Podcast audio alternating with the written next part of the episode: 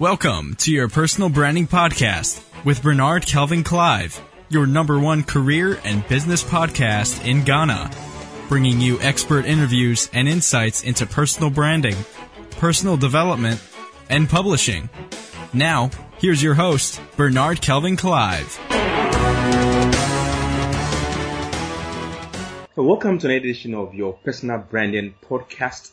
And this particular edition, I have Mike Michalowicz with me he has founded and sold two multi-million dollar companies. Confident that he had the formula to success, he became an angel investor and proceeded to lose his entire fortune.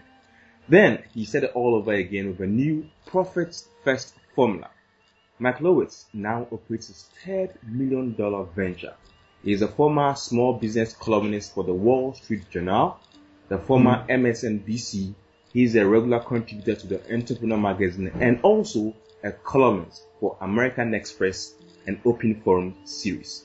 I got in touch with Michael from his book TPE, The Toilet Paper Entrepreneur. Michael, can you tell us a little bit more about you, how you got into entrepreneurship?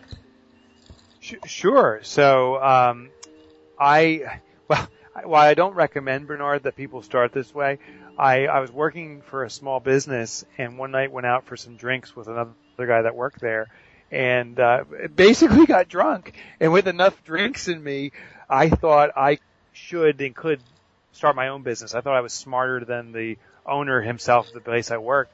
So I decided right then and there I'm going to start a business. And uh, the next morning, I I, I thought, I'm like, what, what did I do? What, why did I you know quit and, and start a business? And try to get my job back. And uh, the boss said no. He says, you know, you're on your own now, kid. Good luck.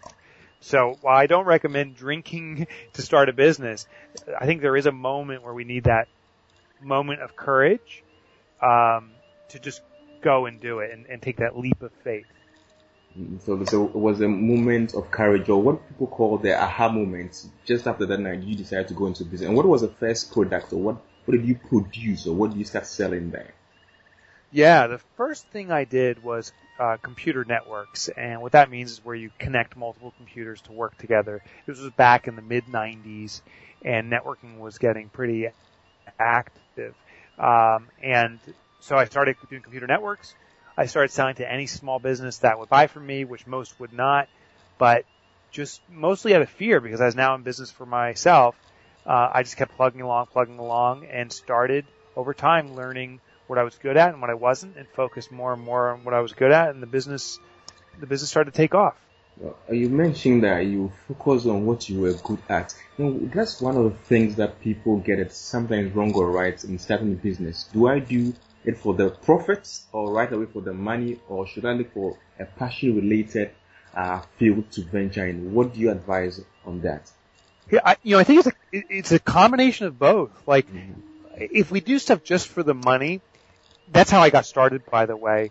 The big risk is someone else is doing the same business because they love to do it, and they're going to have the energy to see the business because they love it. And if the money's not there right away enough for the money, I'm going to leave and go somewhere else. Now conversely, if we just do something because we love to do it, it doesn't mean we can make money at it. And if you can't make money at it, it's not sustainable. You know, I love to play guitar, but I'm not, not nearly talented enough to make any substantial money at it that's a really bad business model for me. So it's the combination of two. What do you have a passion for? We've all heard that before. What do you love to do? But is there a sustainable market for it? And the only way to do it is to test. Start it, try it on a small scale, see if customers are buying it, and do they come back to you repeatedly? And if you can get customers buying from you repeatedly and you're doing what you love to do, then you'll have not only the drive to do it because you love it, you'll have the, the, the financial sustainability. The money will be there to support you in doing it going forward. So you, you advise a combination of both uh, the passion and, and the uh, profits. Then then you mentioned that you should test the system. You, do you also subscribe to the idea of the lean startup for entrepreneurs? Yeah, there, there's a there's actually a book called The Lean Startup, and um, I like it and I don't like it. I like it because I agree with the concept of trying what's called a minimum viable product. And the, the idea of a minimum viable product is try, try out what you do at the lowest level possible, meaning make the smallest investment possible. Do whatever is necessary just to test the concept. and wait to see and keep testing to see what the customer responds to and adjust accordingly. So that's what I like about it. The thing I don't like about it, they talk about this thing called pivoting. Mm-hmm. And what pivoting means is keep adjusting what you do until you get to delivering what the customer uh, wants. The problem with that is that some businesses, many businesses will pivot and change to the customer demand, but will ignore their passion. And so they change their business to serve what the customer wants, but they, the owner, fall out of love with their business. They don't like hmm. doing it. And then we become resentful for our business. It may be making money, but we don't like what we're doing. Well, that's a trap too. So what I think we should do is what I call alignment. And alignment means adjust your offering to match the customer's demand. That's the only way you can make money. But simultaneously always make sure it's consistent with what you want, what you're passionate about. And when you align customer demand with your passion, uh, you have a real solid opportunity. Well, I think I, I, like this perspective because sometimes we may end up sorting ourselves out just for the audience or our customers and not really looking at what also is good in for for us in the area of our passions and our giftings and also still meeting the needs of people. Right, right, and that that's exactly what it is. Um, we have to what customers want because if we don't, they won't buy from us. So we don't have something that's sustainable. Additionally, we need to be mindful of what we want, um, because then we can't sustain it because we won't be happy. Um, and I, I think there's too many people, too many entrepreneurs I've seen have adjusted to what sells and neglect themselves. And it doesn't happen right away, but slowly over their business, they like what they do less and less. And that's a real problem. Wait, Mike, let's delve into this, the main theme of really looking at to branding, uh, personal branding and business branding. And you mentioned that how then do one differentiate himself or his business from the markets? Yeah, so it really boils down uh, exploiting your true uniqueness. Like every person on this planet is true is is unique. We have different backgrounds, different stories, different upbringings, different personalities, uh, different talents. All these things combined. When it comes to being different, the, the key for the entrepreneur is to understand who they are in the inside first who are we as individuals? And, and, the, and the, truth is, all of us are distinct. We have different upbringings, different backgrounds, uh, different talents, all, all these different pieces. So every person on this planet is truly unique. The thing is, the entrepreneur has to self-reflect and master who they are on the inside, and then matched up with the business, and have the business be a amplification of it. You know, what does thing does and then how can the business be an expression of who we are? And what's powerful about this is when the business is an expression of our natural selves, of who we are, the business itself becomes distinct and unique. And I've done this for myself. In every business I have, it feels like Mike is what people will say. It's like, oh wow, that's really who Mike is. Five step process how to properly, I mean, define your business brand. Yeah, so I don't know necessarily if it's five steps for me, but, but I'll walk you through steps. Maybe, maybe it is five. I mean, step number one is to know thyself. Understand who you are. And, uh, you got, again, this is to realize that the business is an amplification of who you are. The second step is to realize that authenticity, uh, drives demand. So if you, you know who you are, but you put on a fake front, if you if you try to pander to an audience and try to be something that you really aren't, um, in in today's environment, the audience will find out who the real you are. You can't hide anymore behind um, behind media because media is everywhere. So, as an owner of a business, uh, the message about who we are inside is going to get out through all different media platforms. So, the only way to have a good brand is to have a consistent brand with who we are. Um, then, then the next step is um, is to see if if your brand uh, services a unique customer. You, are you serving a niche, a, a, customer base that is underserved now, that doesn't have a good serving from another uh, source, and and how are you serving them in a special way? The next step is to have what I call the area of innovation. In the area of innovation, I call it also the AOI, means that you have an area in your business that is truly your uh, distinguishing uh, element, something that you really push hard on. And I believe there's three categories. It could be mm-hmm. uh, a convenience that we offer our services very easy to acquire. I think it could be a price that we're the price leader, or it could be a distinct quality, something that makes us unique. It's, it's a, we're luxury, or we're funny, or we're educational, or something, but something that's truly unique. Once you pick one of these three elements, price, quality, or convenience, and you define in that category what really makes you unique, you need to drive that first and foremost all times. You need to excel in that. The other categories you gotta be, as we say, in the ballpark. Meaning you gotta be competitive and reasonable, but there's one area where you just gotta dominate because you'll become known for that. And then, um, you also have to have some brand fluidity. And what I mean by that is you may not have the customer uh, base properly defined when you when you start your business, uh, or as you build your business, or the customer base may change. So you need to be able to respond to what the customers are demanding and looking for, and modify uh, portions of your brand to match up with what customers want. Now again, it's kind of crazy because you have to be consistent with your stuff. You have to be authentic. That always has to stay constant. But you do need to adjust elements of it to match up with the customers that you're you're connecting with. And that's what I consider the major steps. Mm. Oh, very great. So with these steps, Mike, let's look at your upcoming new book, uh, Profit First. Why Profit First? Yes. And the launch and what we look, need to look out for. Yeah, so I'm, I'm, thanks for asking, Bernard, and I'm really excited about this. Uh, Profit First is I challenge traditional accounting. And traditional accounting works like this. You have a business, and you know the formula. I know the formula. It's sales minus expenses equals profit. Mm-hmm. And what I mean by this is you sell as much as you can, you incur expenses to support your business, and then the remainder, the leftovers, profit. But I, in the book, said, and, and I believe it's absurd that profit is the final thing, that it, may happen. it's an absurd final thought. What I argue in Profit First, my new book, is that profit, I'm sorry, profit comes by taking it first. And what I mean is sales minus profit equals expenses. Every time you make a sale, immediately take your profit first, a predetermined percentage. Now the remainder is the money available for your expenses. And if you, mathematically, by the way, these equations are the same. But when it comes to our behavior, it's radically different.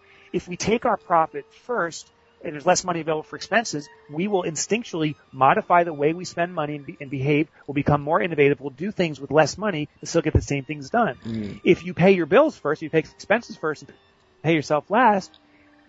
Most entrepreneurs have the, propensity to spend every penny they have first, and then profit never can happen, but it never does. Oh, I think I like this philosophy. I, I will just put it to test after this.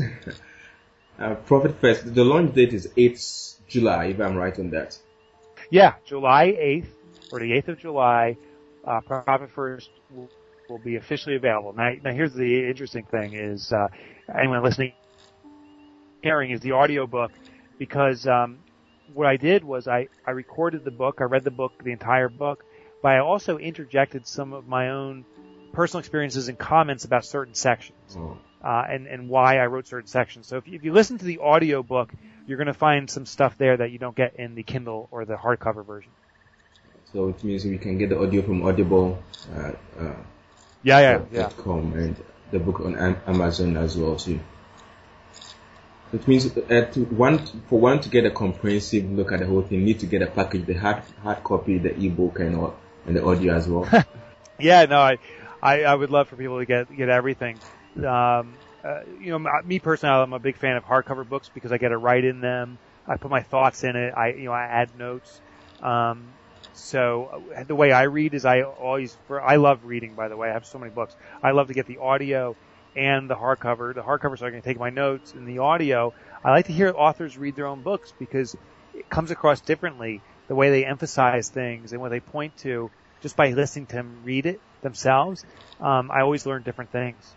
That's true. I, I, I like that the authors read their own book. So before you give us your last million dollar advice uh, to seek profit first, there's one thing I like about your style of writing in your books. You inject uh, fun into entrepreneurship, and that makes a unique addition to your brand. Oh, thank you, thanks, brother. I, I, I appreciate that. I, to me, that's very important, and to me, that's authentically who I am. Like if you and I were sitting down for a drink right now, uh, I would love to be joking around with you and, and horsing around a little bit, but, but, cause that's just the type of guy I am. Mm-hmm. And when I became an author, I had a choice. I could be like a, any other mainstream author and, and speak the way they speak and talk the way they talk, or I could be authentically myself. And just like I've been telling you, we, we need to be authentically ourselves. I wouldn't like what I was doing if I wasn't me. So my books, I write my style. Uh, you know, I like to joke around. I like to have some humor. But I also recognize not everyone's going to like that. Some people are going to be turned off by it. I use some bad words here and there. I, you know, I joke about things that maybe don't need to be joked about, but that's who I am. And I wouldn't be proud of my work if I placated to other people's demands. I'm proud of it because because I was authentically myself. And as readers find out about my books and start reading it, uh, I'm finding that the readers of my books are the people that I really like. It, it automatically filters people out you know, if, if people like my books, chances are they're going to like me, and I'm going to like them, and, and that's a good thing. That is true. Authentically, you, uh, you, your unique style in making unique style. So, Mike, uh, that's how far we can come. Uh, in addition to our struggle, our network. I want you to give us your billion dollar advice at this moment. Yeah. So uh, here, my million dollar advice is this: there has been studies about growing businesses and they say, when's the best time to start a business? When's the best time to grow a business? When's the best time to take on a new idea or concept in an existing business? And study after study, Bernard, shows the best time is early. The younger you are, the earlier you start, the better. Well, here's the magic about this. Today, listening to us right now, today is your youngest day. You will not get younger tomorrow. You will not get earlier two weeks from now. Today is the earliest.